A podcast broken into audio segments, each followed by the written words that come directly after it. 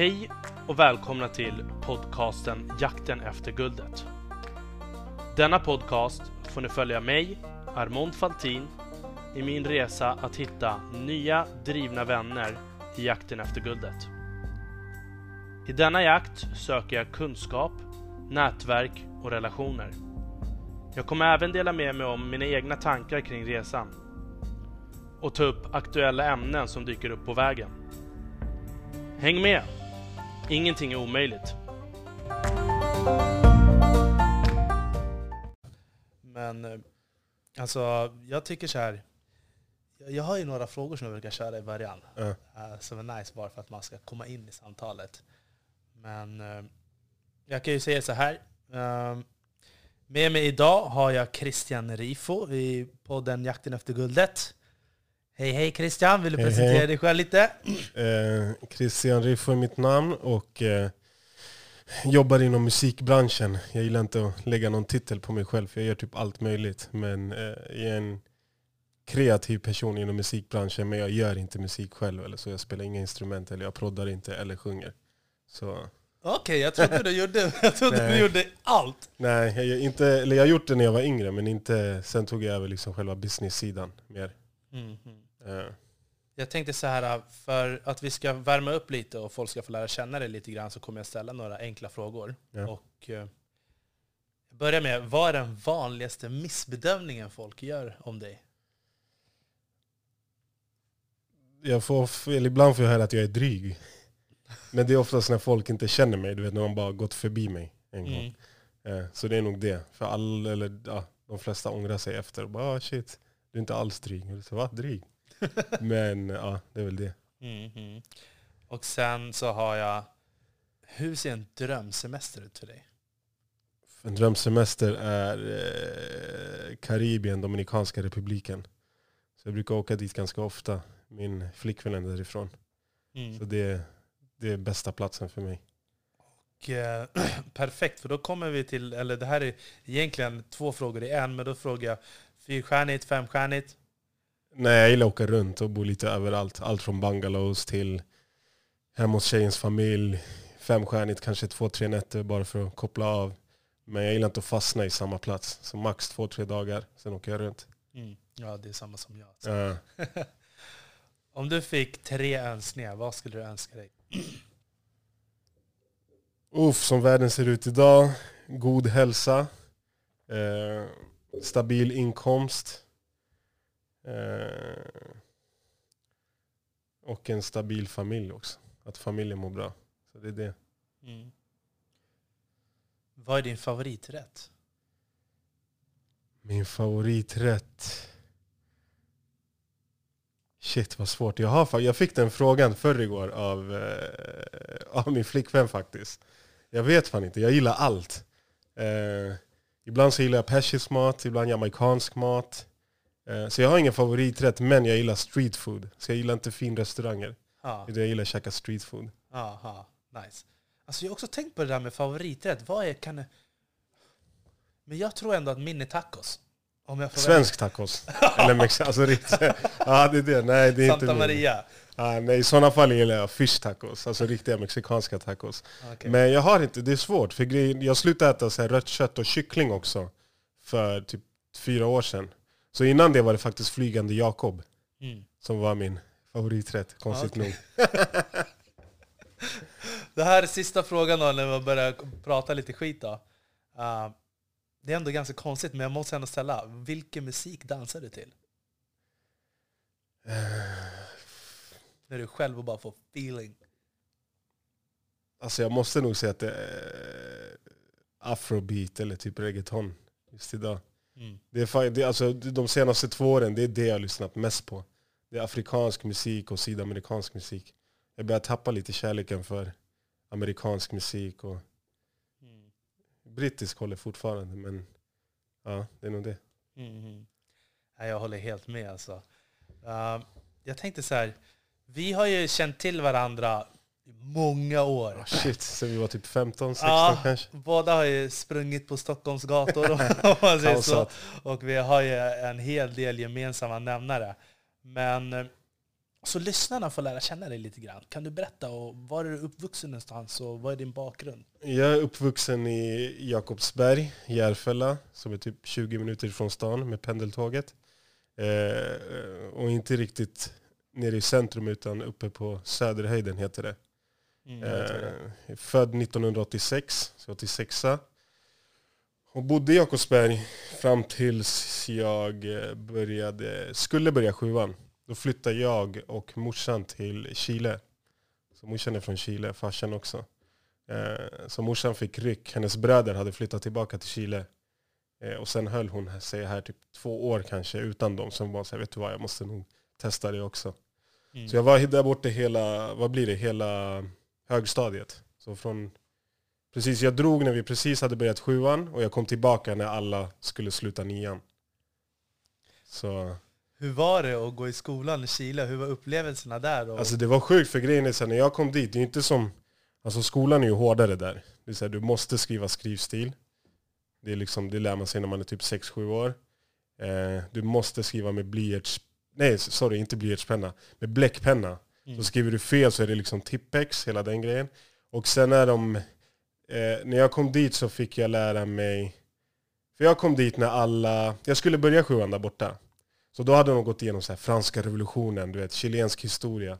Och för att jag skulle få komma in i rätt årskurs så var jag tvungen att lära mig allt under so deras sommarlov. Så jag fick en bunt med böcker som jag bara satt och pluggade. Och det här, jag hamnade i värsta stressgrejen där borta. Jag var liksom 13 bast och hamnade i någon så här stress, depression mode. Mm. Eh, och det var bara för att jag var tvungen att lära mig och jag ville inte gå om heller. Så, men jag klarade det. Men sen var det liksom skoluniform, sjunga nationalsången varje måndag. Kom man sent så stängdes grinden. Så du fick vänta tills grinden öppnade och sen fick du börja. Så, men det var... Jag kan säga så här, det var enklare att anpassa mig där än att sen flytta tillbaka och anpassa mig här. Mm. På något sjukt sätt. Jag vet inte varför. Men alltså, kan inte den här disciplinen ha gett dig någonting? Jo, jo, det är klart. För det är så här, alltså jag var ju fortfarande stökig, jag var kaos där borta. Men du vet, alltså grejen är där borta, även om du är kaos, det spelar ingen roll hur kaosig du är. Men under lektionen så har du sån respekt för läraren. Eh, så att även de värsta i skolan, det är inte som här, du vet, det finns alltid några som stökar igenom hela lektionen. Där borta händer det inte. Mm. Även de värsta, liksom, de är okej under sina lektioner. Och även rasten.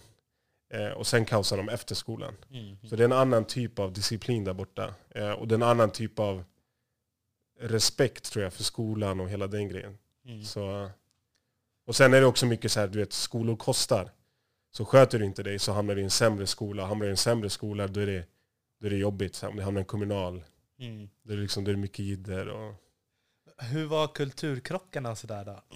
Alltså grejen, jag hade åkt dit typ så här, ja, men nästan en gång per år med morsan. Så vi åkte alltid ner, för när det är vinter här så är det ju sommar där borta. Mm. Så vi åkte alltid ner och firade jul och nyårsafton där borta. Så jag hade ju koll och sen du vet själv så här, alltså vi chilenare i Sverige, vi är fett chilenare ändå. Okej. Det. Så jag, jag pratade ju spanska, kanske inte perfekt men jag, man hörde ju att jag var från Sverige. Men jag var ju inne liksom i så här chilensk fotboll och landslaget och så man hade ändå koll på så här chilenska tennisspelare och vet, morsan kollade, eller lyssnade på chilenska nyheter. Så det var inte helt så här, det var inte 100% kulturkrock. Och sen är många i Chile har ju också släktingar som bor i Sverige. Så de har lite koll på Sverige också. Mm. Så det är ändå så här, det var okej. Men eh, jo, det var ändå en stor skillnad med ganska mycket. Jag tänker på så här, själva levnadssättet efter skolan. Vad, vad gör man efter skolan? Alltså Går efter hem, skolan, eller? nej alltså det beror på vad du är för typ. Vissa går ju till stranden och dricker bärs. Och vissa går ju hem och pluggar. Jag var ju nummer ett. så det, det vi gjorde, för där borta, du vet, du betalar ju för att åka buss. Och då, då får du liksom, alltså nu minns jag inte exakt så mycket, men låt oss säga att du får en tia, du får 20 spänn. Så det är en tia för att komma till skolan och en tia för att komma hem. Men sen kunde du välja så här, okej ska jag köpa två lösig eller ska jag ta bussen hem? Så var det så här, "Nej, jag tar två lösig och sen promenerar jag i typ en och en halv timme hem. Och det var det man oftast gjorde. Ja. Så det, var, det, var, det, var, det var annorlunda, men det var mycket så här. Det är mycket mer häng än här tycker jag. Mm. Alltså mycket mer umgås. Så nu fanns det ju inte mobiltelefoner och så på det sättet som det finns idag där borta. Ja. Men man umgås mer med folk och du, du hänger mer ute och det är så här. Det är en helt annan grej alltså. jag tyckte det, var, det var det jag tyckte var skittrist när jag kom tillbaka. Att folk var inlåsta hela dagen hemma. Jag kunde inte fatta det där. Tyckte du det hemma? Ja. Alltså när, du vet, jag kom ju tillbaka, vad fan var det? det? Jag drog 99, jag kom tillbaka 2002. Då kommer jag ihåg att, så här, för jag hade ju ingen dator eller sånt där borta. Sen när jag kom tillbaka så flyttade jag in hos mina kusiner och de satt och så här, på MSN och playade hela dagen. Och jag var så här, jag ville bara ut. Och de bara satt och chattade så här, med sina kompisar. Jag tänkte bara gå ut och träffa dem. Var, varför sitter ni och det så här, skicka smileys och grejer? Så den grejen var fett annorlunda. Jag tyckte det var skittrist. Eller du vet så här, fester, de var slut klockan 12-1. Mm. I Chile, du vet, du går ut 12-1. Så allt det där var så här, det var, ja, jag, inte, jag tyckte det var skittråkigt. hur, hur kom du in på musiken? Hur länge har det varit? Alltså, för jag tyckte ändå att det kändes som att du gick in extremt seriöst tidigt. Alltså grejen är, jag har alltid haft intresse för musik. Så jag proddade själv mycket. Och sen, alltså när jag var liten så var jag väl en så här, Det första musikminnet jag hade där jag så här, gjorde någonting med musiken var att min morsa hon prenumererade på såna här, jag vet inte om du minns Absolute Music och Mr Music. Uh, det var jo, jo, CD-skivor som ah, såhär, ah. de innehöll typ såhär 20 låtar, så fick man en per månad. Så kunde man lyssna på de 20 låtarna. Corona och alla de här. Ja, ah, exakt. Show Me Love, Dr. Alban. Så det jag kommer ihåg, det jag gjorde, för jag, var, jag gillade att teckna också. Så jag brukade köpa, eller morsan köpte så kassettband till mig. Så jag gjorde egna mixtapes. Så jag valde bara ut så hiphop-låtar som jag tyckte var nice från de här skivorna, för det var mycket skit också. Eh, och sen gjorde jag egna omslag och så skrev jag så här låttitel och sånt. Och så samlade jag dem. Så varje så här, jag vet inte om jag ska kalla det mixtape eller vad. Men det var, så här, det var en tecknad omslag. Och sen, så det, det är mitt första minne av att så här, jag verkligen tyckte om musik och satt och lyssnade och spelade in. Och du vet, så eh, sen efter det så jag var väl så en vanlig snorunge som köpte CD-skivor. Du vet, så allt från Bone Thugs, Fugees, Tupac, gamla grejer. Men det jag minns var när jag flyttade till eh, till Chile så hade jag en, en låda full med CD-skivor. Alltså bara hiphop då. Och så lärde jag känna folk där borta som hade liksom börjat lyssna på hiphop. Det var inte så jävla stort där borta. Och jag var liksom kranen med CD-skivorna. Ah. Så där kom jag in i det mer. Så jag tog med liksom skivor till så små barer eller klubbar. Tänker jag är 14 år och hängde på barer och klubbar. Men eh, eh, det var där jag började så här, träffa folk som själva höll på med musik, folk som rappade, som graffade. Du vet, där borta var det väldigt mycket så här, de fem elementen. Någon breaka, någon graffa, du vet. eh, och sen kom jag in i det mer och mer och eh, hade vänner som ja, proddade musik, rappa och höll i så här hiphop jams. Och jag var med typ så här, organiserad, du vet så här, eh, tryckte flyers och du vet, så här, kopierade och bjöd in folk och sålde biljetter och hela den grejen. Så det var så här, men nu är jag, där var jag för 14-15 år. Och sen när jag kom tillbaka till Sverige eh, så tappade jag lite intresset. Eller inte att jag tappade intresset, men de, de jag hängde med höll inte på med musik sådär. Och det var inte så jävla coolt att hålla på med musik då heller. Alltså det, var inte, det är inte som idag att så här, alla dina grabbar kunde rappa. Utan den som rappade var typ en hiphop-nörd eller en skatare. Det var en helt annan grej. Ah. Så det tappade jag det lite. Gick gymnasiet, pluggade någon så här, gick eh, ellinjen. Ja, eh, vilket gymnasium gick du i? Jakobsberg. Jakobsberg? Ja, så, ja jag, jag, vet ingenting om el idag. jag gick verkligen bara ut. För jag fick gå om ett år när jag kom hem mm. från Chile, för jag hade ju missat hela högstadiet. Mm. Så jag fick gå en sån här IV-klass, du vet. Som var också skittråkigt. Eh, men ja, sen när jag skulle välja det jag skulle plugga så jag valde SAM fan? SAM internationell tror jag det hette. Solna gymnasiet. Mm. Så jag började där, tyckte inte om det. Och sen när man skulle välja, jag tror jag skulle välja mitt andra eller tredje alternativ. Eh, andra alternativet var något annat och jag kom inte in där. Tredje alternativet var el. Så det var antingen det eller gå om ett år till och välja. Så jag var så fuck it, jag tar el. Och sen höll jag bara ut i tre år. Kämpade igenom det där. Det var typ sådär jag hamnade på media webbdesign. Ja men det är roligare än el. El är knas alltså. Ja. Så, så nej, så det var det. Gick ut gymnasiet, kaosade lite i stan, flyttade till Söder, Medis, bodde där. Sen eh, jobbade med allt möjligt, mycket försäljning. Telefonförsäljning, jobbade på Expert. Jobbade på, var mestadels telefonförsäljning faktiskt. Mm. Eh, och sen när jag var så okej okay, fuck it, nu måste jag göra någonting med mitt liv. Det var började bli trist. Eh, då pluggade jag eh, sälj och marknadsföring. på Solna, jag minns inte vad det heter, Solna yrkeshögskolan eller någonting. Mm. Eh, under den tiden, nu hade jag hängt i stan ganska mycket och träffat människor och klubbat överallt. Och du vet, så här. Då hängde jag ganska mycket med folk som höll på med musik, som proddade och så. Då fick jag upp intresset lite till för själva business-sidan. Eh, och eh, sen när man skulle söka efter praktikplats när jag, när jag pluggade där så sökte jag till Sony, Universal och Warner. Och kom in på eh, Sony Music. Och det var där min liksom, musikkarriär började på riktigt. Det var en praktikplats på Sony Music. Hur gammal var du här? Här var jag, shit jag minns inte. Vänta, det måste ha varit... Måste ha varit typ 22, 23 kanske. 22, 23? Ja, jag är 33 idag så... Var det här att du var, um, blev manager för Lazy? Nej, det här är innan. Så un, un, jag kände ju Lazy och dem också. Det, det är typ några av de musikmänniskorna som jag pratar om. Jag lärde känna ganska många. Hängde mycket med Mohombi och, Mm. och det gänget kring honom. Typ alla vart ju så producenter och signade av Red One. Mm. Så vi hängde mycket. Eh, Känner du Red One också eller?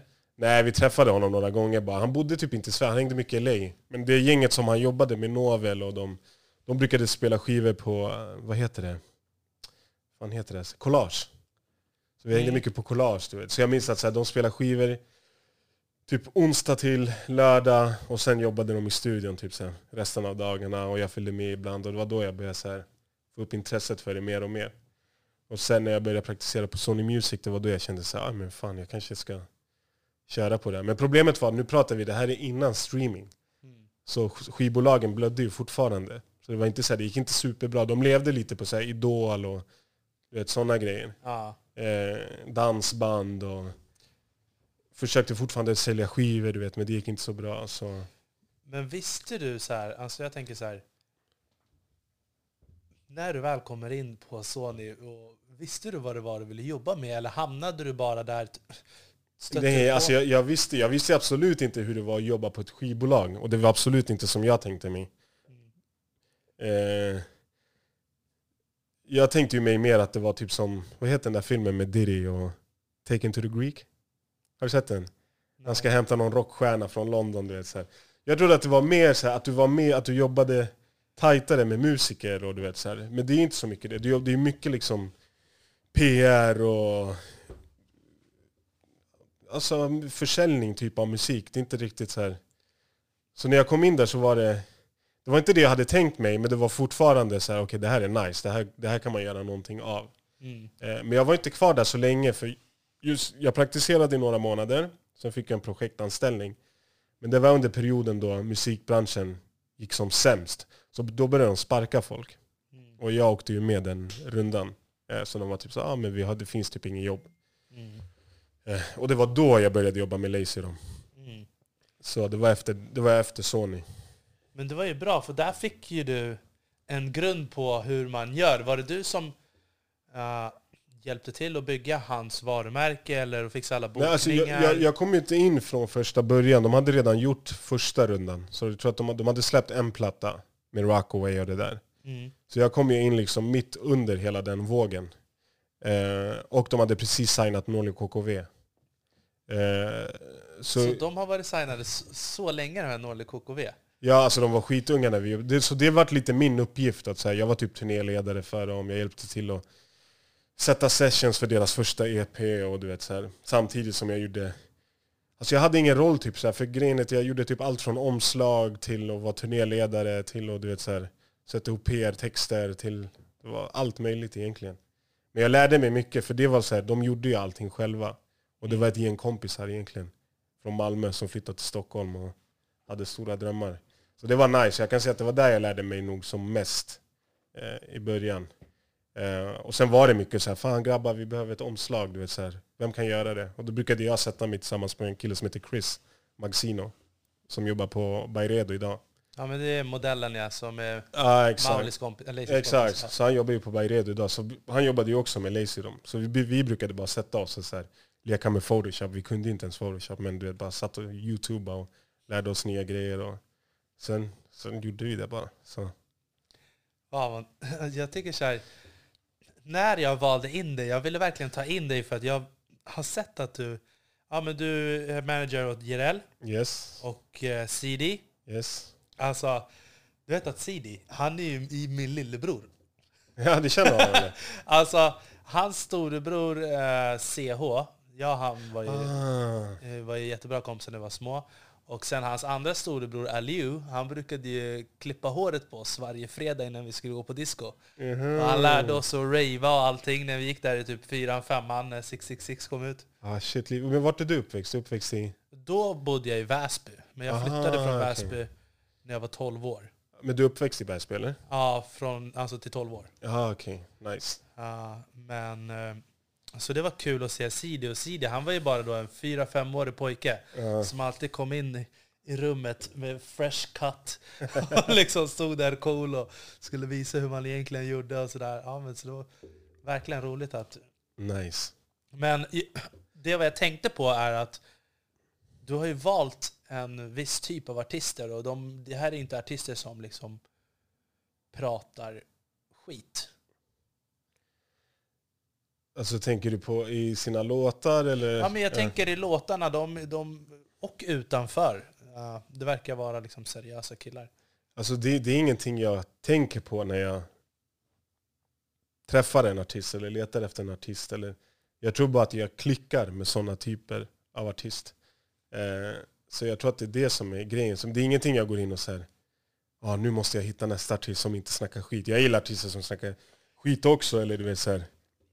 Men, men med just de två så har det varit så att så här, det, det bara klickade när vi började jobba. Eh, och sen har det funkat liksom. Hur, hur stötte du på? Vem, hur, vem var det du träffade först och hur gick Alltså det? av alla som jag jobbat med, Dens var den första. Så Dens, för efter perioden där med Laserum, då jobbade jag med en producent som heter Ishi. Som jobbade mycket med så internationella grejer. Eh, och när jag jobbade med Ishi, då signade vi in en kille eh, som heter Jeff Roman eh, till publishingbolaget. Och Jeff har jag känt sedan tidigare. Från, eh, han är från Rinkeby. Eh, och eh, Sen jobbade vi ungefär i tre år, kanske fyra år med Ishi. Och sen kände ju jag och Jeff att så här, men fan ska vi inte starta något eget? Så här? Alltså ett bolag där vi kan göra musik och släppa. Och då hade han kommit i kontakt med Dens, som då rappade på engelska bara. Eh, Så eh, tog honom till studion. Testade, de testade att göra lite svenska låtar och sen gjorde han en låt som heter Jetski. Eh, som blev då typ vår första officiella släpp. Där vi gjorde liksom musikvideo och masterade låten och du vet så här, alltså släppte den som en riktig singel. Eh, och det var typ starten för det som blev Naivi sen. Det var då vi märkte så här, okej men fucking nu har vi släppt en låt och han skulle släppa fler grejer så då körde vi igång bara och gjorde hela grejen. Mm. Så, så det var där. Nice. Men eh, hur var turnélivet med Lazy? Det var, han, han var där du började turnera först i början. Ja exakt. Jo det var, det var nice, stökigt, lärorikt. Han var ju så jävla, han hade gjort det ett tag då och han har alltid varit så jävla grym live. Så det var ganska enkelt att jobba med honom. Eh, han, eh, han var ju ett proffs liksom. Eh, men man lärde sig mycket. Så, och speciellt åka runt i, för vi åkte ju runt mycket i Sverige, Norge. Så eh, det var stökigt. Man, man drack en del, speciellt när man var ny i branschen. Men just under showen så, så skö- alltså vi gjorde ju vårt, liksom, vi gjorde, skötte Ja. business rätt. Ja. Var ni i någon annan länder än... eh, Vi, vi åkte mycket till, vi åkte en del till London. Men det var mer för att spela in musik. Och vi gjorde även några resor till USA. Mm. Eh, så vi var i USA, vi hängde mycket i New York med honom. Och sen i London var vi kanske en eller två rundor. Men mestadels i New York. För han hade ett management där borta. Så han spelade in ganska mycket musik där borta med andra producenter och artister. Eh, så Sen gick det inte kanske som man hade tänkt sig men vi fick i alla fall smaka lite på det och se hur det är att jobba där borta. Och det är en helt annan ballgame än Sverige. Mm. Så, Så efter du hade fått den erfarenheten och kom hem till Sverige, då är du typ helt plötsligt en av de mest erfarna Ja, alltså, alltså grejen är så här, det, det, går inte, det går inte att jämföra USA och Sverige. För de jobbar ju på ett annat sätt också. Eh, det var det jag märkte när vi var i USA. I USA är det verkligen så här. En person gör en grej. De har så här tio pers för liksom en artist. Medan här i Sverige kanske två, tre pers som styr en artist. Mm. Eh, så det är så här, någon gjorde omslagen, någon spelade in artisten, någon var producent, någon var liksom sidekick, någon rullade jointarna. Någon, alltså Vad vet, de har verkligen Vad någon... tycker du om det då? Alltså, Alltså jag, jag är mer så här. Jag är mer do it yourself typ av person. Så för mig var det nice att se hur alla jobbade. Men jag själv personligen tycker mer om att jobba i små teams. Och där kanske vissa lär sig lite av allt. Och så hjälps man åt sådär. mm. Men där borta var det verkligen så här. Alltså, den som Alltså den som gör sitt jobb gör verkligen inget annat än det han eller hon ska göra. Det är liksom, de håller det väldigt så. Men också att de bara fixar jobb till alla kompisar. Det låter helt galet. Ja, men det är också det är annan, du vet, det jag märkte där borta när vi var och jobbade var att så här, de, där borta i USA i början av en musikkarriär, de jobbar mycket med så här, investerare och grejer. Så det är allt från så här, äldre affärsmän som liksom bara vill investera någonting roligt till idrottsmän som vill in i musikbranschen och du vet, lägga lite cash på någon artist. Och, så det är mycket sånt. För jag, jag tänkte också i början så här, för vi träffade ju andra artister som var också liksom in the come up. Mm. Och så ser man dem rulla in i så här Lamborghini eller du vet så här Louis Vuitton-väskor och hade så här skitdyra studios bokade och allting. Och jag kunde inte fatta det i början för så är det inte i Sverige. I min hjärna, jag tänkte bara så hur fan har de fått sin... De är inte signade, du vet så här. Men sen med tiden så började jag fatta så här, när det började komma in folk i studion att säga, aha, de här de har investerare. Ja. Så de har folk som investerar i dem. Och sen när de väl slår igenom så kanske de får tillbaka sin del av kakan. Så. Men det, det är en helt annan... Vad tycker du om det då? Det är väl positivt? Alltså det är väl det man egentligen ska göra? Om, Ja, alltså på något sätt så blir det ju mer, det beror på också, jag vet inte vad de gjorde för deals med sina investerare och så, men det blir ju lite mer independent än, alltså då liksom du skakar hand med någon som förmodligen går in med lite cash och vill få tillbaka sina pengar och sen tar en kutt på kakan. Eh, jag tyckte ändå det var nice för att det är så här, då, då jobbar de upp, de fick chansen att jobba på riktigt från första början. Så riktiga studios, riktiga producenter och du vet så här, hela den grejen. Så jag vet inte, det är pros and cons. Jag tycker det är nice här i Sverige också att man verkligen gör allting själv och du vet så här. Men eh, de gillar ju att bränna pengar där borta också på ett annat sätt. Det gör Mm. man ju inte här. De är inte sparsamma direkt. så jag, jag har ju också en, en till fråga. Snow Allegra, Ja. känner du? Ja. Kan du berätta, vad är din relation till henne? Hon, alltså jag har ju följt henne på Instagram när hon hade typ 1000 följare. Nu har hon väl typ 600 000 eller någonting. Jag, jag lärde känna henne faktiskt via min eh, flickvän. Eh, hon är kompis med henne. Mm. Så jag lärde känna henne för länge sedan. Det här var liksom innan hon hette Snow Allegro, när hon bodde kvar i Sverige. Eh, och eh, vi la henne faktiskt på en av eh, Lacys låtar. Så hon lägger refrängen där. Men då hette hon Cherry. Mm. Vad är hennes riktiga namn då? Får du avslöja det? Vet du vad, jag vet inte om, om det är Cherry. Jag tror att det är Cherry. Ja, Det var Cherry innan Snow i alla Mm. fall. det, det, det roliga som är när man får följa någons resa och du vet, verkligen har sett. Hon har bara liksom stick to it, hängt i branschen, hängt med människorna och så bara BAM! Ja, men hon har jobbat hårt också. Ja. Det är det. Alltså, jag, alltså hon har spenderat tid i studion och många, många timmar. Men hon måste väl ha också, hon jobbade väl med Prince bland annat. Exakt. Och vi, där måste ju hon ha haft investerare, hur hon har liksom överlevt så där länge. Alltså Hon har haft snygga kläder och... jag, vet, jag vet exakt, jag vet faktiskt inte vad hennes liksom, business setup är. Eh, jag, eh, hennes kusin är ju hennes manager. Eh, men eh, jag vet att hon var signad till Ellie Reid ett tag och så, men jag vet inte exakt hur hennes setup ser ut där. Jag vet att hon har signat till Rock Nation nu. Oj, Nyligen. oj, oj. Mm. Med Jay-Z alltså. Yes, så vi får se vad som händer där. Corona har ju stoppat allt. Ja. Men sjuk talang alltså, hon är så grym. Det är typ en av de fetaste artisterna vi har i Sverige. Mm. Och så tänkte jag också samma så här när jag har... Jag tänker på Jirels låt Forza. Mm. Där sjunger man om Snow, eller hur? Ja. Är det du som har skrivit låten? Nej, nej, nej, nej. Jag har inte gjort någonting. Det är Jireel själv faktiskt. Men han gillar Snow. Han har alltid Mm. lyssnat på henne. Mm. Så... eh, nej, jag fick, bara, jag fick låten skickad. Han hade spelat in den i studion med producenten Charlie. Så fick jag den skickad och så hörde jag bara Va? Säger han Snow? Lyssnade igen. Jag bara shit, han säger det. Så, men det var en, det var en nice line. Ja, ja, lillkillen bara Ja. siktar uppåt. Ja, Ja, det är ja. bra. Eh, det var nice. Men... eh, ja, hon är tung alltså.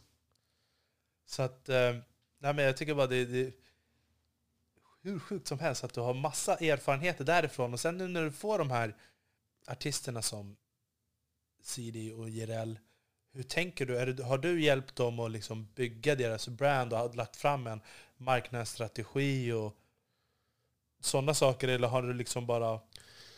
Alltså, jag tror att vi, vi... Inte för hela artisteriet. Det, det är så här, jag vet inte, jag är inte för att så här, man ska bygga en artist och styra du vet, hela karriären och så här, det är åt det här hållet du ska gå. Vi jobbar med så här, projekt för projekt. Så när vi känner så här, okej då.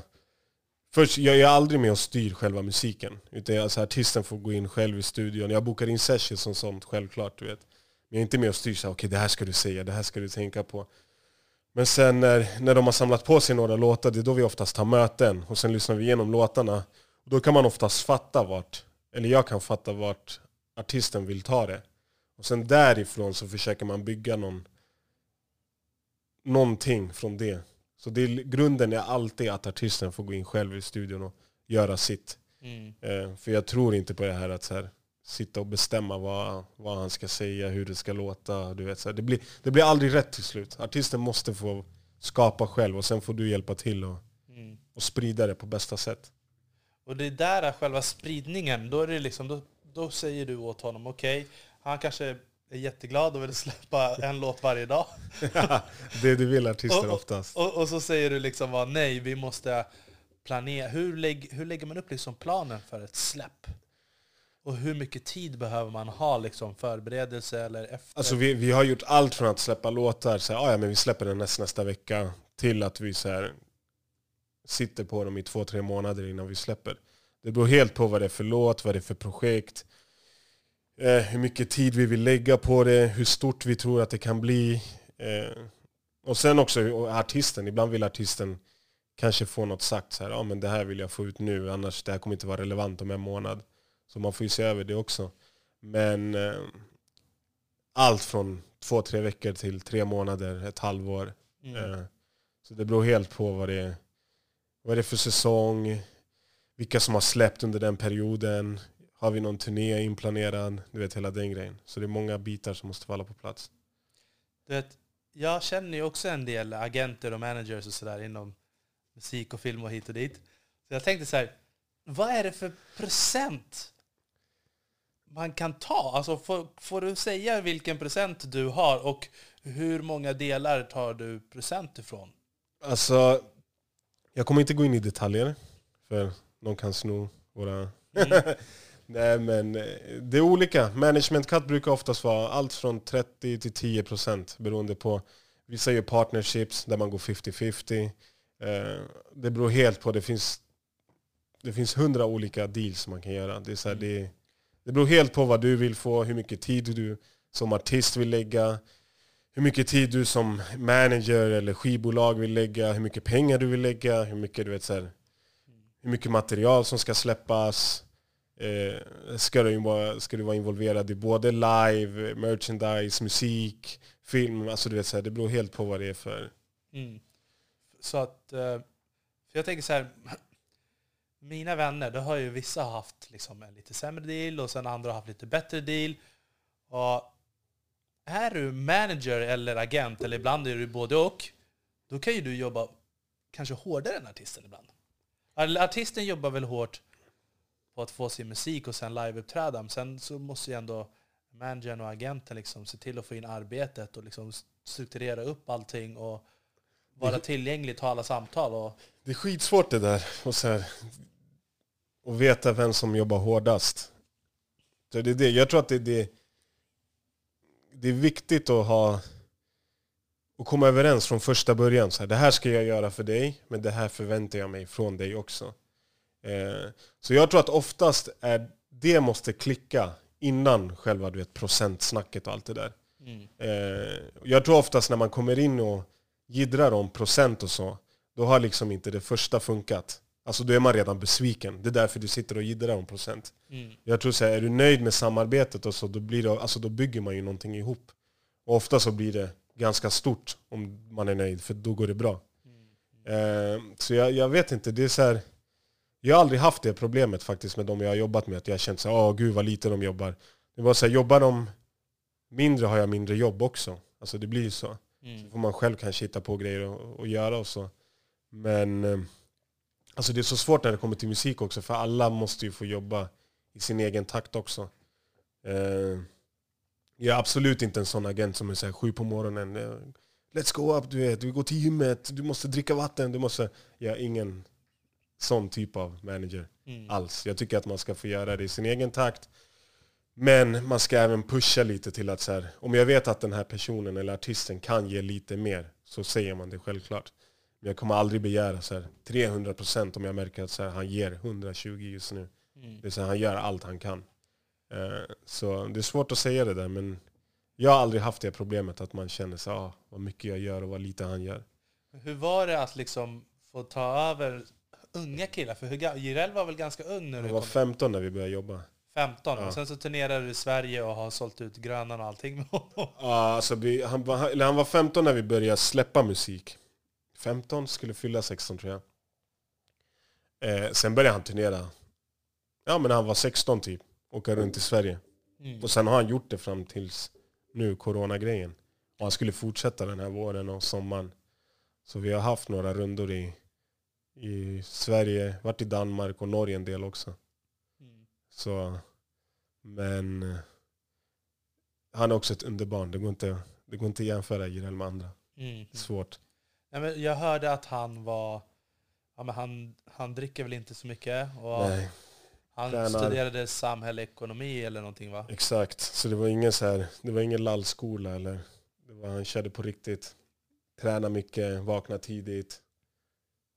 Ja men skötte sin business bara. Mm. Fett målinriktad och Och det är det jag känner att Sidi också är. Och där, det var där jag trodde att eh, du också hade så här några riktlinjer att bara ha. Eh, Christian, är det han som sätter de här? Nej, absolut inte. Det har bara blivit så.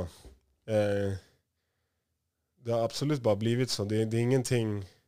Sen kanske det smittar av sig också. Alltså du vet så här, om vi säger vi ses tidigt i studion eller vi tar ett möte klockan tio. Alltså du vet, då kanske man fattar så, ja, men man kan inte sova till två tre. Men eh, jag vet inte, jag tror, det är som jag sa innan, jag tror bara att man klickar med sådana personer. Och det är då, Mm. jag tror du känner av när det är någon sån person, eller så känner du av när det är någon som gillar att sova mycket och Mm, mm, mm. liksom inte jobba, inte ge hundra. Precis. Och jag kommer ihåg, jag berättade för dig tidigare också att eh, jag läste om dig i tidningen förra året. eh, Att ni skulle ha kontor på Changers Hub. Kan Det- du berätta lite om det? Nej, det var, via, det var min eh, vän faktiskt, Siduri, eh, som hörde av sig, som driver Changers Hub. Eh, jag letade efter, eller vi letade faktiskt efter studio eh, och kontor. Eh, så vi hade hittat en studio, men den hade ingen kontor. Så då såg jag det där, eh, eller att Siduri de höll på att starta upp det. Nu minns jag inte om det var hon eller som kontaktade mig eller jag som kontaktade henne. Men jag kom in i ganska tidig stadie där när de höll på eh, typ renovera, eller de skulle börja renovera det. Eh, Men jag hann faktiskt aldrig flytta in för att eh, vi hittade en annan studio sen som hade kontor. Och, eh, så det blev att jag fastnade där istället. Så det, jag, kom, jag fick i alla fall mitt namn med på någon, eller i någon tidning. Ja. Det var det. Och Sidori, hon driver ju ett projekt för att hjälpa ungdomar i kanske som är uppväxta utanför Ja, komma in i, liksom i, i den riktiga världen. I, Ja, precis. Och lära sig hur man startar företag Exakt. och kanske får tillgång till kapital och allt sånt där. Och då Ja. hade de ett kontor inne på Östermalm, va? ja, det var på... Vilken gata var det? Det var... Det var någon gata som korsar Biblioteksgatan, där 7-Eleven är. fan heter den? Det var bredvid den här... Det är någon bilaffär där, så lyxbilar. Vad heter det? Ja. Ja men jag, vet inte.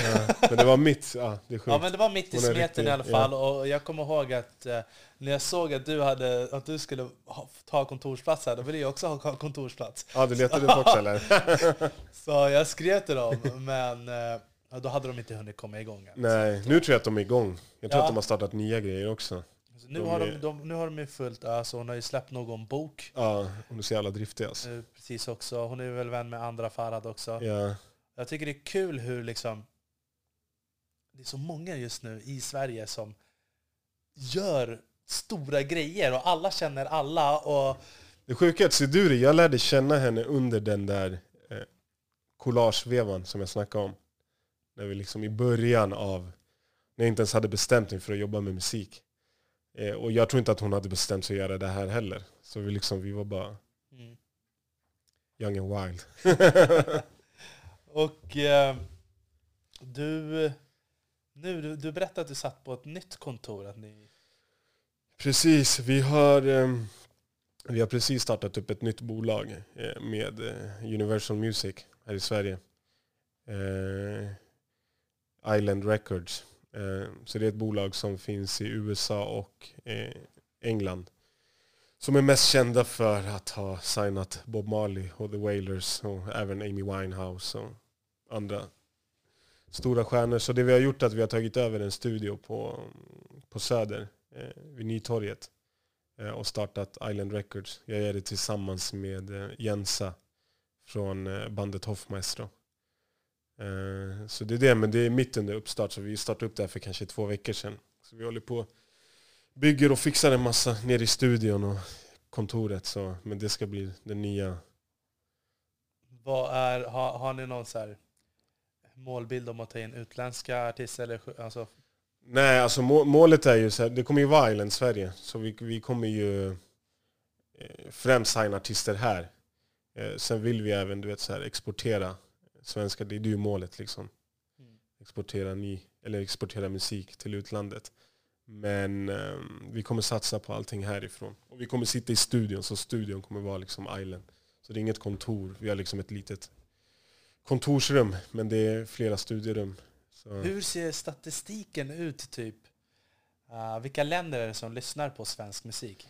Generellt? Alltså, jag, utanför alltså, jag vet faktiskt, alltså svensk musik, du tänker engelskspråkig svensk musik? Nej, jag tänker på... Svensk era, musik ja, på svenska? Typ som era artister, alltså Jensa eller IRL eller... Alltså svensk musik är ju Sverige främst. Så är det nog med alla länder. Alltså nu är det så här, om du kollar eh, om du kollar topplistorna, typ säg Danmark, Norge, Frankrike, England. Om du går in på Spotify topplistan då kommer du se att så här, mestadels det är liksom musik på deras språk. Sen är det blandat med lite så här, The Weeknd och Diplo och Drake och du vet, så här, allt sånt där som finns.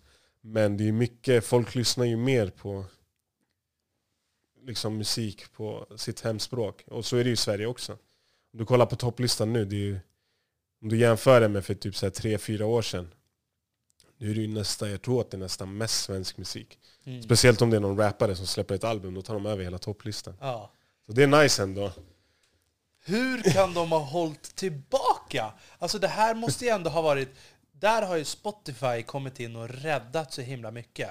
För svensk hiphop, ja, men jag tycker att det har blivit bättre nu också. Ja, men... Eh, jag tänker så här, nu har vi pratat mycket om eh, dina artister och var du har jobbat någonstans och vad du gör. Men eh, låt oss komma in på det filosofiska. Vad, vad är ditt guld? Vad är det du vill göra liksom? Tänker du närmsta året? När, eh, Vad är ditt drömläge liksom? Vad är det du skulle vilja göra för resten av ditt liv? Alltså har du delmål för att nå ett specifikt mål eller? Jag har faktiskt inte det. Eller jag, jag tror inte jag vet än vad det är. Eh, jag har inte hittat det och jag tror inte att jag har fått nog av det jag gör idag. Eh, så jag har inte tänkt så långt. Utan jag tänker nästan mer så här ett år framåt typ och sätter mål så istället. Eh, för att de är typ enklare att nå än att så här.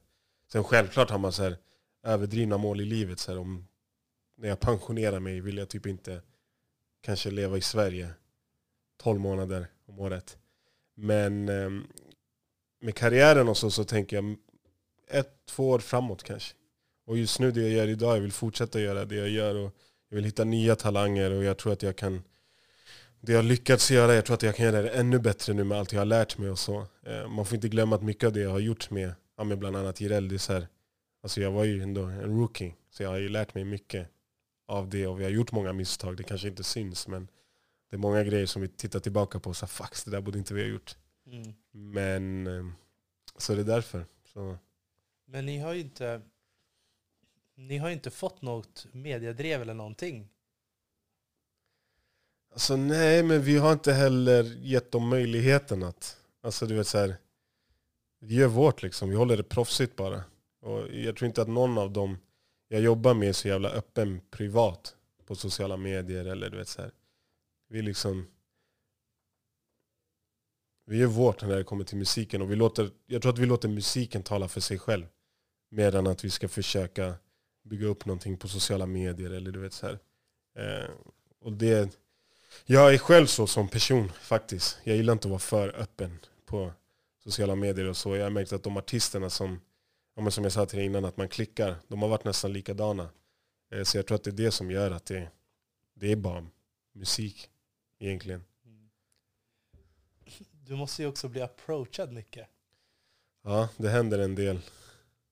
Vad är de värsta sakerna du har fått höra? Liksom, vad är det? Alltså, inte värst, det här är inte det värsta, men det vanligaste, alltså själva missuppfattningen är typ så här, vad jag kan göra med någon ung person. Det är oftast unga, unga, oftast grabbar som hör av sig och bara så, ah, jag vill bli rapstjärna, eh, kan du signa mig? Du vet. Och då missuppfattar de hela grejen. Att säga, det är inte så att jag tar dig, signar dig och gör dig till en stjärna. Eh, så det är väl det. Sen är det mycket så skambud när det kommer till vet, så här, spelningar. Eller så här, ah, vi vill skicka en t-shirt, kan Jireel posta hundra bilder? Eller det, det är mycket sånt så här, där de missuppfattar. Vårt, vårt värde typ i det vi gör. Eh, annars, nej det, det är mest sådana grejer. Så här, kan du signa mig, jag vill bli stjärna. Ah. Hur många miljoner spelningar har ni på Spotify ungefär? Alltså jag tror sen vi började släppa musik Alltså vi måste vara runt 160-200 där någonstans. Om man tar in så här vad vi har proddat också åt andra eller så grejer som Jireel har gästat. Eller du vet, såna. Mm. Jag tror att vi ligger där någonstans kanske. Mm. Och, Eh, jag tycker... Ja. Vad är det, om, du ska, om någon vill bli manager eller agent, vad är det för tips och råd du skulle ge till dem? Alltså jag säger ofta så här, man lär sig under resans gång. Du, inte, du måste veta en del ändå. Jag säger så här, allt, allt du vill veta finns på nätet. Allt jag har lärt mig, det har varit så här, antingen är det någon jag, någon jag har träffat eller du vet så här, läst någon bok eller du vet så här, det är där jag har lärt mig. Så det är så du behöver inte veta jättemycket i början, men du måste vara driven. Eh, alltså du vet, du måste verkligen vilja göra det. Eh, för att det handlar bara inte om dig, det handlar ju om någon, en annan person också. Du jobbar ju med en artist eller flera. Så jag tror så här, är du driven, var lojal också. Du vet, så här, det är skitviktigt, lojalitet. Eh, och sen vilja lära sig också. Att du, så här, om det är något du inte kan, kolla upp det, fråga. Du vet, så här, ta möten med folk, du vet, lär dig. Du behöver inte ta möten för att sätta en deal eller någonting, men du kan ta möten för att samla ihop information som du sen kan ta vidare. Eh, så det är väl det. Jag har lärt mig det mesta så. Det är så här, träffa folk, snacka, fråga, läsa. Du vet, ja, det... Var är det du träffar dem någonstans då? Alltså det har varit allt från när man har varit ute, på, ute och klubbat eller en födelsedagsfest eller ett bröllop där du träffar någon som gör någonting som du kan, och det behöver inte vara musikrelaterat, det kan vara en fotbollsagent. Hur jobbar ni? Du vet, hur signar du dina... Du vet, hur funkar det? Och de har oftast frågar, frågor också. Så här, hur gör ni samarbete med varumärken? Eller, du vet, så, här. så jag tror man kan lära sig Alltså du kan träffa en revisor, du kan träffa en jurist, du kan träffa, alltså jag tror att du kan lära dig någonting från alla egentligen. Mm. Och bara ta, du vet, välja ut det som du tycker funkar för dig. Nej, jag håller helt med. Alltså det är, nu är den nya branschen, det är ju med influencers. Och det är typ samma sak där, de som jobbar med influencers. Alltså de tar ju också en mycket högre present. Och det har ju varit de som har tagit en lägre present innan. Som har märkt att de behöver ta lite bättre pris för att de går igenom 50, 60, 100-tals samtal och sen bara selekterar tre stycken av de 150 till den här influensen som sen tar alldeles för stor del av kakan. Där känner jag ju några som har liksom, nej nu får vi ta 50-50 eller 60-40 till och med bara för att... Så jag vet inte hur influencervärlden funkar egentligen. Eller hur det, hur det ser ut med cuts och så. Jag kan tänka mig att det är typ som en manager. Det så här management deal eller? Ja men precis. Men där är återigen så här, det beror på vad man förväntar sig från influensen och hur mycket gör influensen själv eller den personen du jobbar med och du vet så här. Så jag, jag, kan tänka, alltså ibland kan det vara bra att känna av i början så här. Du vet, vi testar ett år. Vi kör den här dealen i ett år eller den här splitten. Sen får vi se om vi är missnöjda eller nöjda. Är båda nöjda så kommer ingen dra. Även om, alltså, alltså ingen som är nöjd drar i slutändan.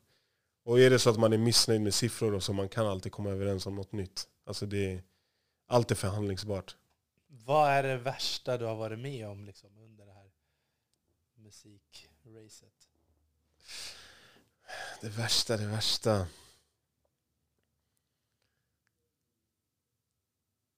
Tänker du... Typ att ni har varit pankar någonstans i ett annat land, inte haft något hotell eller jag vet inte. Vi har, vi har inte haft sådana... Vi har ju varit panka ganska länge. Det var kämpigt i början. Vi, vi spelade in många av eh, våra första låtar med Dens och Jireel i en eh, källare i Gullmarsplan där jag bor. Utan isolering, ingenting, bara ett tomt rum.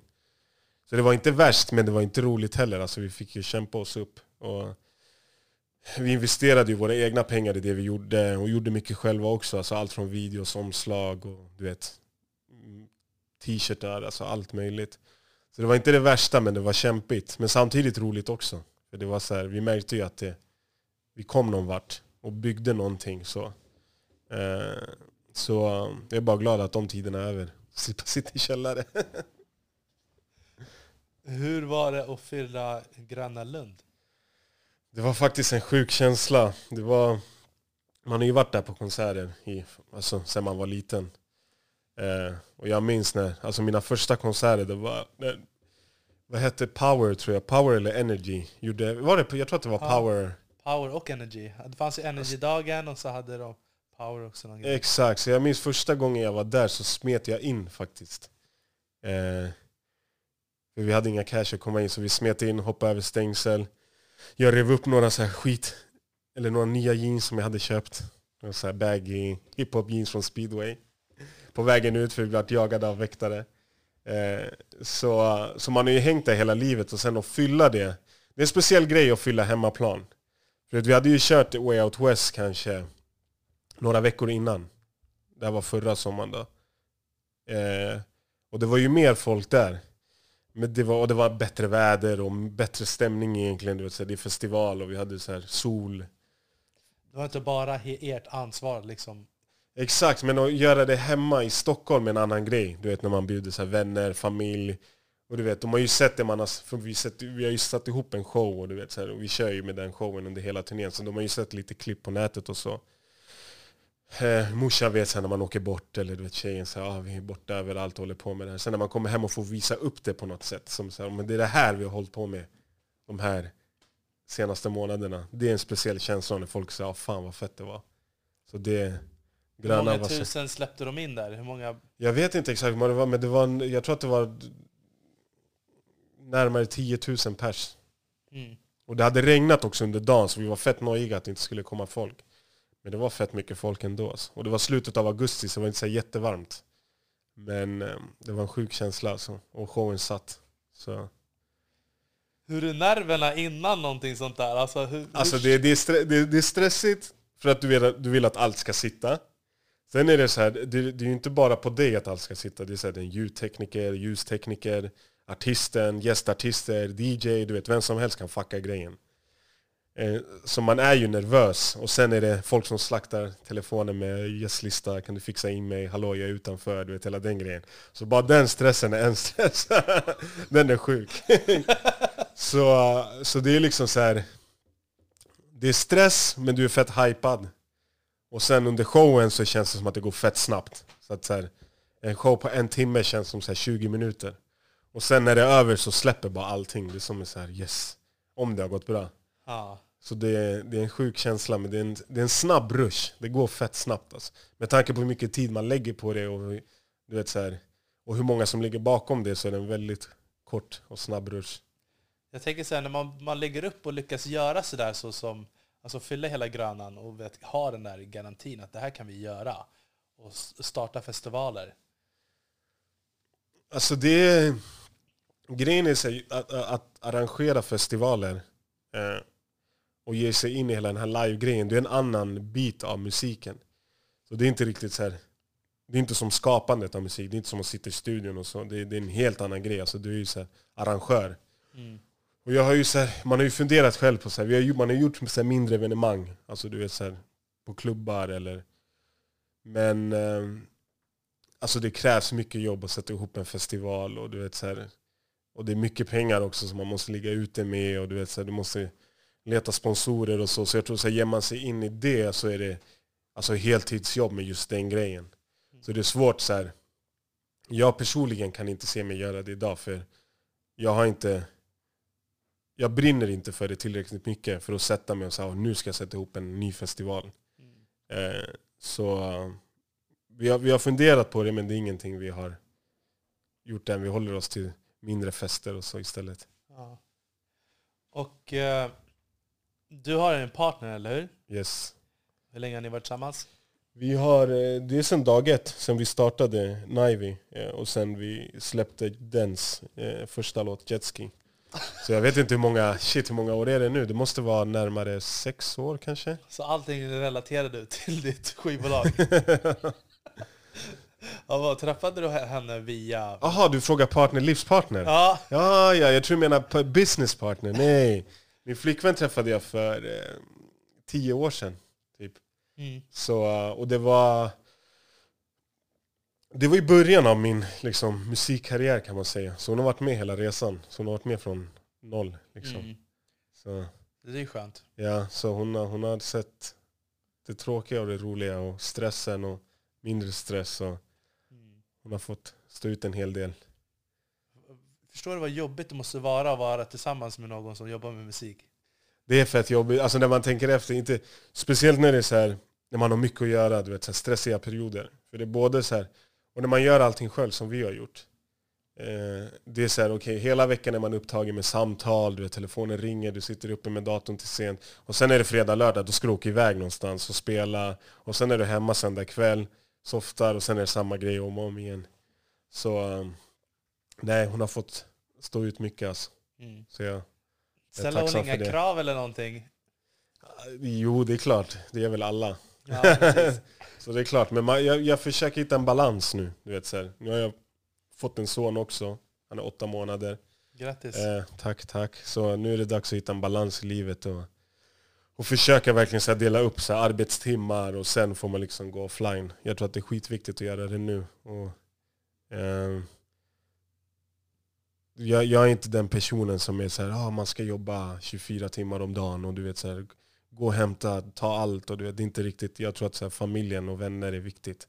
Det är viktigt att dela upp tiden och inte bara tänka att karriär är livet, för det, alltså det är inte det. det är så här, karriär är en viss del av livet, men det är bara att kolla nu vad som har hänt med corona. Hur många som har satsat så här, hela sitt liv på karriär och sen bara bup, du har bara familjen kvar nu. Mm. Så, så jag försöker hitta en balans nu. Hon hjälper mig också. Att, så här, hon är mycket bättre på att organisera och så. Jag kör ju bara. Det så här, jag glömmer bort allt. så, så men jag tror att jag börjar bli bättre nu. Men work-life balance är ju viktigt. Ja, 100 procent. Jag tror det. Alltså. Sen, jag tror också att så här, vi, har, vi har blivit så här, lite hjärntvättade med det här att så här, du ska bara jobba och satsa på det du vill göra i livet och så lyckas du. du vet, så här. Jag tror mer på att jobba smart istället. Du ska jobba hårt men så här, jobba smart. Det är nästan viktigare. Och jag tror ofta så här. Jag fattar hela den här kulturen, du vet, så den här amerikanska kapitalismkulturen. Att så här, du ska bara lägga tid på det du vill göra. Men jag vet inte fan om alla de som är så stora har gör det också. Alltså du vet så här, de sitter med investerare och mycket folk bakom. Och du vet, så jag fattar att de har lagt allt på det men det är inte så de jobbar hela livet heller. Alltså. Mm. Så jag tror att det är viktigt med balans, annars är det... Har, just det, vi frågade redan det tidigare om du hade några planer på uh, utlandsartister eller sådär. Men Jireel har väl kört någonting på spanska eller? Alltså vi, vi har faktiskt låtar på portugisiska som ligger och väntar. Vi väntar bara på rätt. Nu är det ju svårt med att resa och så. Men eh, han, kör ju, han är ju från Angola. Mm. Så han snackar ju portugisiska. Så vi har spelat in massa låtar på portugisiska som vi ska åka runt och... Där har ni ju en enormt stor publik då från Brasilien. Ja, Brasilien, Portugal, Angola bland annat. Då. Som, så, och det är feta grejer. Det är, alltså det är typ det han har gjort på svenska fast på portugisiska. Och jag personligen tycker att det låter mycket bättre. Ja, men det, Det kan jag också tänka mig. Det blir språk. mycket, ja, men det, det kan jag verkligen tänka mig. Och, det blir, kan ju vara 10, 20, 50 gånger mer lyssnare. Ja, exakt. Och sen det låter bättre. Alltså du vet så här. Du vet svenska det är inte så jävla sexigt språk heller. Så att du vet att lyckas göra hits på svenska, bara det är en grej. Men, ja, men jag, tyck, jag personligen, när jag lyssnar på låtarna så det känns större än... Eh, och plus att han är bara 20 år så Mm. han kan liksom börja om på nytt någon annanstans. Så att, eh, vad är er vision nu då? Nu framöver är det bara att skapa. Det är så här, vi kan ju inte turnera, vi kan inte spela, vi kan alltså... Så det är bara in i studion och skapa, skapa. Eh, och försöka göra det bästa av situationen nu, så som det ser ut. Eh, så jag tror att det blir mycket studio framöver. Och vad har du och flickvännen för vision då? Det är ta hand om vår lille först och främst. Eh, flytta större måste vi göra också. Vart vill du bo någonstans? Jag har faktiskt inte bestämt mig riktigt. Jag, jag, här, jag sitter och velar med att så här, innanför tullarna eller ett hus längre ut. Jag är fett osäker alltså. Vad tycker du för nackdelarna? Det här är alltså ju- fördelarna är så här, jag gillar ju stan. Jag gillar liv. Du vet, så, här. så det är väl fördelarna. Eh, nackdelarna är så här. Alltså jag tänker på honom. Du vet, så. Jag, jag själv växte inte upp inne i stan så jag vet inte riktigt hur det är. Så att jag vet inte, så är det nice? Är det, du vet, så här. Eh, sen nackdelarna är att det är mycket dyrare. Alltså du får ju mindre för cashen. Liksom. Eh, sen fördelarna att bo längre ut är att så här, bara bo själv. Du vet, så här. Speciellt när man har familj, du vet, bjuda över familj och vänner. Du vet, så här. Jag har en högljudd familj också, så det blir musik, det blir sent. Du vet, bara kunna ha ett hus där man liksom kan vara i fred också en grej. Men jag vet inte, det, jag, inte jag har aldrig bott, alltså jag flyttade ju in till stan ganska ung. Så det är liksom, jag gillar pulsen, det är det. Jag skulle kunna bo i liksom Manhattan typ. Mm. Så det är svårt. Med, medan tjejen är mer så här, hon vill ha det lugnt och du vet. Vart är hon ifrån från början då? Alltså hon är uppväxt i Dalarna men flyttade till eh, Stockholm när hon var eh, runt 12 tror jag. Mm. Så hon Så- har inte dialekt kvar? Nej, nej. Men, eh, men hon har lugnet kvar i alla fall. Ja. Så det är det. Ja, men men det är det- bra, det är balans. Det är min balans. ja, men det där är jättebra alltså. Men avslutningsvis, då har vi i alla fall hittat vad, vad det är du vill göra och vart du vill bo någonstans har vi inte kunnat klaffat helt och Nej. hållet. Och, har du något sista ord som du kan här, ge tips för någon som vill ge sig in i musikbranschen? Vad de Alltså, behöver tänka mi- mitt på? tips är kör bara. Du vet, så här, folk kommer ju ofta säga så ah, men det finns inga pengar här. Eller du vet, så här, det, det, det finns inga jobb. Men oftast den personen, det jag lärde mig att de, person, de människorna som sa så till mig satt ju oftast och tjänade pengar på musik. Eh, så det var det som fick mig att säga, men vänta du sitter, du sitter här och säger till mig att det inte finns pengar men jag har sett dig köra en fet bil och vet, bo i en fet lägenhet. Så för mig är det så här, det, det är som allt, alltså det, det är svårt men jag tycker kör. Eh, idag kan man göra allting själv. Alltså du, vet, så här, du behöver inte ha bekräftelse från någon eller någons hjälp egentligen. Du behöver bara ha drivet och, och sen självklart talangen också. Så jag säger bara kör, gör ditt och som jag sa innan, du vet, så här, läs på, träffa människor, ställ frågor, skäms inte. Du vet, så här. För oftast de du ställer frågor till har varit där du är och de har säkert också ställt massa frågor till de som är äldre. Så jag säger bara kör. Det är, om, det, om, det någon, om det någon gång man ska köra och du vet, göra det så är det idag, som det ser ut idag. Mm. Så do it. Stort tack Christian Rifo. Tack själv. Och eh, om någon vill komma i kontakt med dig, eller liksom, var kan man hitta dig? Enklast är eh, antingen eh, mejla mig, eh, riffo at itsnivy.com Eller bara skriva på Instagram. Så det Och Instagram heter du? Christian Riffo. Mm. Då så, stort tack! Tack och själv. till er andra, jakten efter guldet mina vänner! Vi hörs igen nästa vecka med vänliga hälsningar, Armon Faltin.